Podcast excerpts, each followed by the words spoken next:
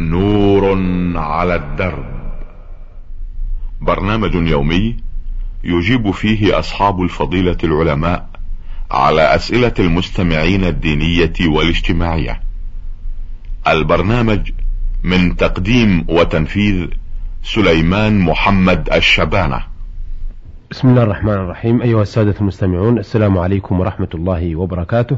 ومرحبا بكم في هذا اللقاء الذي نستضيف فيه سماحة الشيخ عبد الله بن محمد بن حميد رئيس المجلس الأعلى للقضاء. آه، مرحبا بسماحة الشيخ. مرحبا بكم وبالمستمعين سماحة الشيخ هذه الرسالة وردت آه، من مرسلها عبد الحميد عبد ربه ماضي وهذا مصري الجنسية. يقول عبد الحميد عبد ربه ماضي آه، أرجو عرض رسالتي وما فيها من أسئلة على فضيلة الشيخ محمد بن حميد رئيس مجلس القضاء الأعلى. مع تقديري له ولجميع المشايخ المجيبين في على أسئلة المستمعين. يقول السؤال الأول الشق الأول. توفت امرأة وليس لها إلا ابن أخ وله أختين بنات. من أولاد أخت ذكور. وأولاد أخت ذكور ولهم أولاد وتركت مبلغا من المال ولم توصي فيه ولم يعلم عليها دين. أفتونا جزاكم الله. من الوارث؟ وإن تعددوا. السؤال السؤال يقول توفت امرأة وليس لها إلا ابن أخ وله أختين بنات لابن الأخ هذا. نعم. وأولاد أخت ذكور ولهم أولاد. وتركت مبلغا من المال ولم توصي فيه ولم يعلم عليها دين. أفتونا جزاكم الله. من الوارث؟ بسم الله الرحمن الرحيم. يا أخ عبد الحميد عبد ربه ماضي تقول توفيت امرأة وخلفت ابن أخيها ولابن أخيها أختان ولها أختان لهم أولاد. فهل يرثون؟ نقول لك يا أخ عبد الحميد ما دام أن المرأة المذكورة لم تخلف إلا ابن أخيها فالمال له. فإن بنات الأخ لا يرثن وأولاد بنات الأخ أيضا لا يرثن فهم جميعا من ذوي الأرحام. والمال ينفرد به العاصب الذي هو ابن الأخ فقط. هذا إذا كان الأمر كما ذكرت يا أخ عبد الحميد والله أعلم. أه، يقول أيضا أه، في شق السؤال الأول يقول في شقه الثاني قبل وفاة هذه المرأة خصت ابن لابن أختها بمعرفة عدد مالها ومكانه مع كراهتها الشديدة لأن أن يعلم أحد غيره أو أن ينال ف أو أن ينال فائدة من وارثها.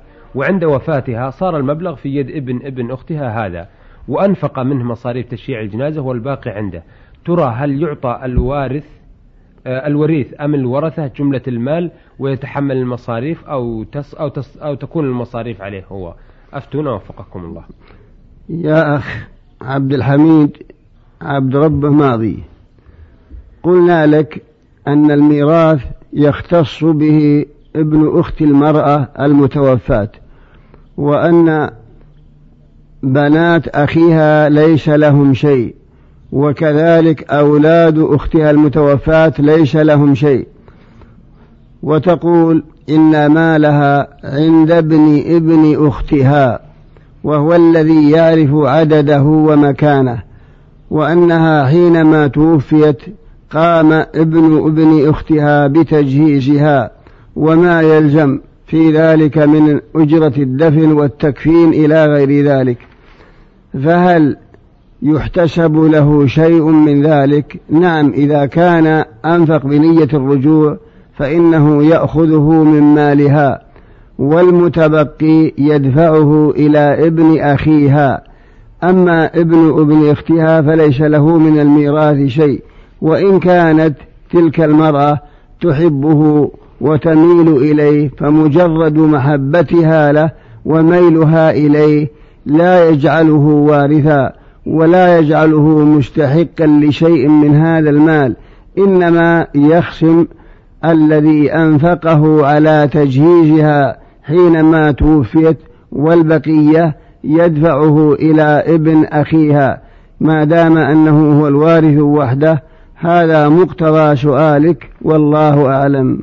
آه، يقول في سؤاله الثاني نحن مجموعة من المسلمين نربو على مئة آه، شخص. نعمل ونقيم في مكان واحد وبفضل من الله به علي من بين أخواني الموجودين تقلدت وتحملت أداء الشعائر الدينية من إمامة وخطابة وخاصة أثناء آه، ابتعادنا عن العمران مع صعوبة عدم توفر مواصلة تكفي لنقل الجميع يوم الجمعة يوم الجمعة. آه، يقول في سؤالي هذا وهو طويل إلا أنني أطيل في خطبة الجمعة وبعضهم قد يسأم والبعض الآخر يصبر ويعاني لكي يستفيد. هل أطيل آه، خطبة الجمعة أم لا؟ وفقكم الله وشكر لكم يا فضيلة الشيخ آه، عبد الله بن حميد. يا أخ عبد الحميد عبد ربه ماضي. تقول إنك مع مجموعة من إخوانك يبلغ عددكم نحو مئة وأنكم بعيدون عن العمران وأنك تقوم بالصلاة بهم إماما لهم وتقوم بأداء الخطبة يوم الجمعة. وأنك ربما أطلت الخطبة فيشأم الناس والبعض منهم يود ذلك. فما هو الأفضل وما ينبغي اتخاذه نحو طول الخطبة من عدمها نقول لك يا أخ عبد الحميد هذا السؤال أجاب عنه رسول الله صلى الله عليه وسلم فقال إن طول صلاة الرجل وقصر خطبته مئنة من فقهه أي علامة ودلالة على فقهه فلا ينبغي أن تطيل إطالة مملة بل تخطب الناس وتعظهم وترشدهم وتوجههم بدون أن تكون الخطبة طويلة يمل الناس ويشأمون. هذا هو الذي ينبغي كما في حديث رواه مسلم إن طول صلاة الرجل وقصر خطبته مئنة من فقهه أي علامة ودلالة على فقهه والله أعلم. أحسنتم مثابكم الله. هذه الرسالة وردت من جيم عين راء هادي العراق بغداد الكاظمية. آه، يقول جيم عين راء هادي أن آه، أنا أبلغ من العمر السادسة عشر وبعد مدة آه، بدأت أصلي في شهر رمضان الماضي ولكن لي يوجد أصدقاء وهم على غير صلاح تام فهم قد يتهاونون عن الصلاة ويشربون الخمر. آه، هل أمضي في صداقتهم أم لا؟ أفتوني وفقكم الله. يا أخ جيم عين راء هادي من الكاظمية ببغداد في جمهر في جمهورية العراق. تقول إنك بلغت من السن نحو ست عشرة سنة وأن لك أصدقاء وأنهم يشربون الخمر وأنهم ربما لا يصلون وأنت تصلي في رمضان. فهل تبقى على مصادقتهم أم تعتزلهم؟ نقول لك يا أخ جيم عين راء هادي لا يكفي أن تصلي في رمضان فقط. بل يجب عليك أن تصلي الصلوات الخمس. فإن رسول الله صلى الله عليه وسلم يقول وخمس صلوات كتبهن الله ويقول بني الإسلام على خمس شهادة أن لا إله إلا الله وأن محمد رسول الله وإقام الصلاة وإيتاء الزكاة. الحديث. فالصلاة لا بد أنك تؤديها في اليوم والليلة خمس مرات ويتعين أن تصليها مع المسلمين في المسجد. هذا هو الأولى. وأما هؤلاء الذين أنت تخالطهم من زملائك ما دام أنهم يشربون الخمر ويتركون الصلاة فلا ينبغي أن تخالطهم ولا أن تتخذهم ولا أن تتخذهم أصدقاء. خشية أن ينتقل جربهم إليك. يقول أبو تمام لما رأت أختها بالأمس قد خربت صار الخراب لها أعدى من الجرب. فمجرد مخالطتك لهؤلاء نخشى أن يؤثروا عليك بشرب الخمر ويؤثروا عليك بترك الصلوات فتكون مثلهم وتدأب دأبهم في هذا السبيل المضل فينبغي الابتعاد عنهم وعدم مخالطتهم. كما قيل إذا ما صحبت القوم فاصحب خيارهم ولا تصحب الأرداف تردى مع الردي عن المرء لا تسل وسل عن قرينه فكل قرين للمقارن يقتدي. هذا الذي ننصحك به بارك الله فيك والله أعلم. أحسنتم. آه هذه رسالة وردت من آه عبد الوهاب بن سيف سعد اليماني وعبد الواحد أحمد حسن اليماني آه ومقيمين في الرياض. يقولون ما حكم تاجر يتعامل مع الآخرين بأسعار مختلفة؟ سعر الدين يختلف عن سعر النقد في المية خمسة ويتفق مسبقا وهم المشتري وتاجر على زيادة سعر الدين. فما حكم ذلك بالنسبة للبائع وبالنسبة للمشتري؟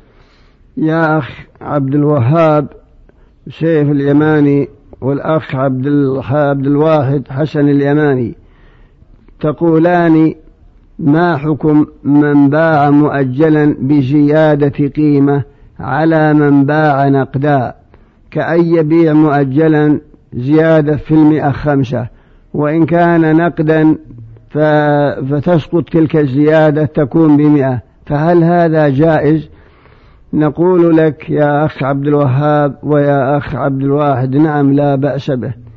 يجوز أن تبيع السلعة إذا كانت نقدا بمئة وإذا كانت مؤجلة بمئة وخمسة أو مئة وعشرة. كل هذا جائز. بل حكى إجماع أهل العلم على جواز هذا الحافظ ابن حجر وغيره. قال الله تعالى يا أيها الذين آمنوا إذا تداينتم بدين إلى أجل مسمى فاكتبوه.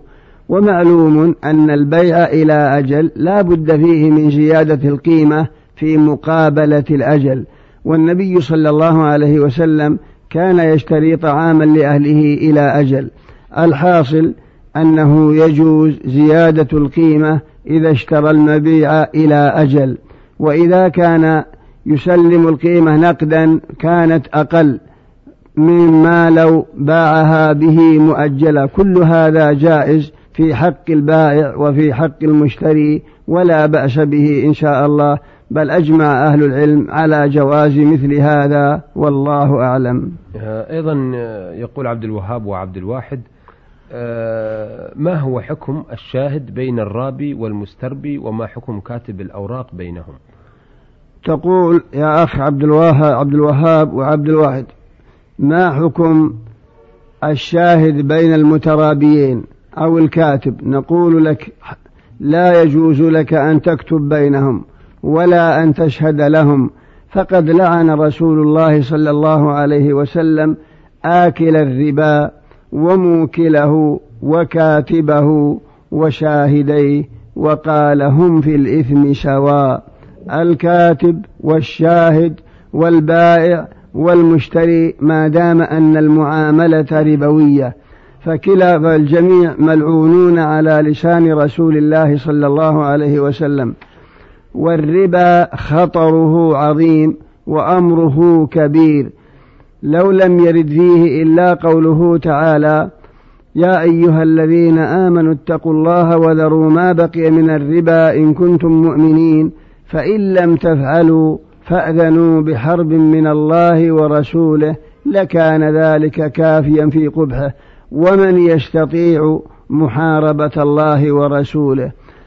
قال بعض العلماء إن أكلة الربا مجرب لهم سوء الخاتمة والعياذ بالله. الحاصل أن الذي يتعامل بالربا سواء بائع أو مشتري أو كاتب أو شاهدين الجميع ما دام أن المعاملة ربوية الجميع ملعونون على لسان رسول الله صلى الله عليه وسلم والله أعلم. آه هذه الرسالة وردت من المرسل نون سين نون ويسأل عن صلاة المغرب والعشاء في حالة المطر. هل يجوز جمعهما تأخيرا أو تقديما أو لا يجوز البتة؟ يا أخ نون سين نون تقول هل يجوز الجمع بين المغرب والعشاء في حالة وجود المطر جمع تقديم أو جمع تأخير؟ نقول لك يا أخ نون سين نون إذا وجد المطر والبرد والمطر يبل الثياب جاز الجمع جمع تقديم بأن يقدم العشاء يؤديها عقب صلاة المغرب. وإن أخر فلا مانع على حسب الحاجة.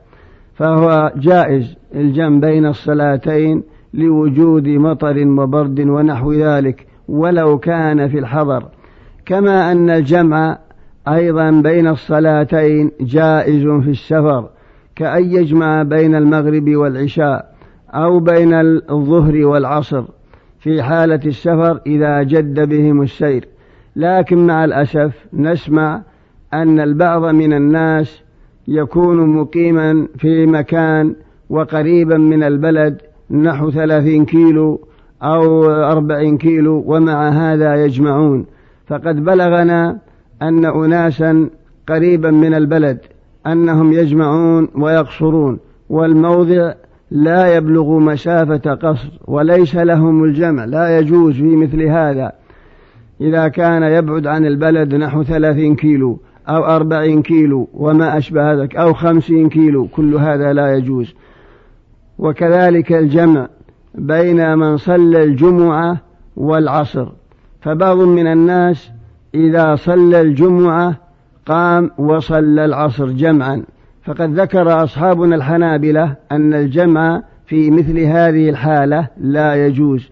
فلا يجوز صلاة العصر جمعا عقب صلاة الجمعة. وإنما تجمع العصر عقب صلاة الظهر فقط في حق للمسافر.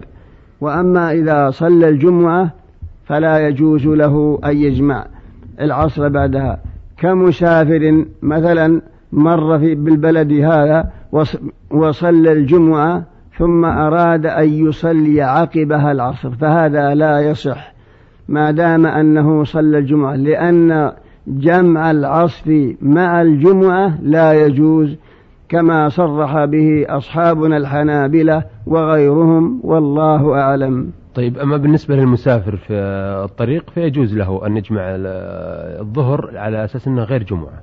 المسافر إذا صلى الظهر وقد جد به السير نعم يجوز أن يجمع العصر مع الظهر أو يؤخر الظهر مع العصر على حسب الحاجة. أما إذا كان مر ببلد وصلى بها الجمعة وقال أنا أريد أن أصلي العصر عقب الجمعة فهذا لا يجوز الجمع. جمع العصر مع الجمعة كما لا يجوز جمع المغرب مع العصر وكما لا يجوز جمع الفجر مع العشاء. هذا معنى ما قرره أهل العلم والله أعلم. أحسنتم أثابكم الله. أيها السادة إلى هنا نأتي على نهاية لقائنا هذا الذي استضفنا فيه سماحة الشيخ عبد الله بن محمد بن حميد رئيس المجلس الأعلى للقضاء وقد أجاب على أسئلة السادة عبد الحميد عبد ربه ماضي من جمهورية مصر العربية والمستمع جيم عين راء هادي من العراق من بغداد الكاظمية وعبد الوهاب سيف سعد اليماني وأخيه أو زميله عبد الواحد أحمد حسن اليماني من الرياض وأخيرا رسالة المستمع من القصيم نون سين نون ويسأل عن جمع المغرب والعشاء في حالة المطر. آه، شكرا لسماحة الشيخ وشكرا لكم أيها الأخوة وإلى أن نلتقي بحضراتكم إن شاء الله تعالى. نستودعكم الله والسلام عليكم ورحمة الله وبركاته. نور على الدرب. برنامج يومي يجيب فيه أصحاب الفضيلة العلماء على أسئلة المستمعين الدينية والاجتماعية. البرنامج من تقديم وتنفيذ سليمان محمد الشبانة.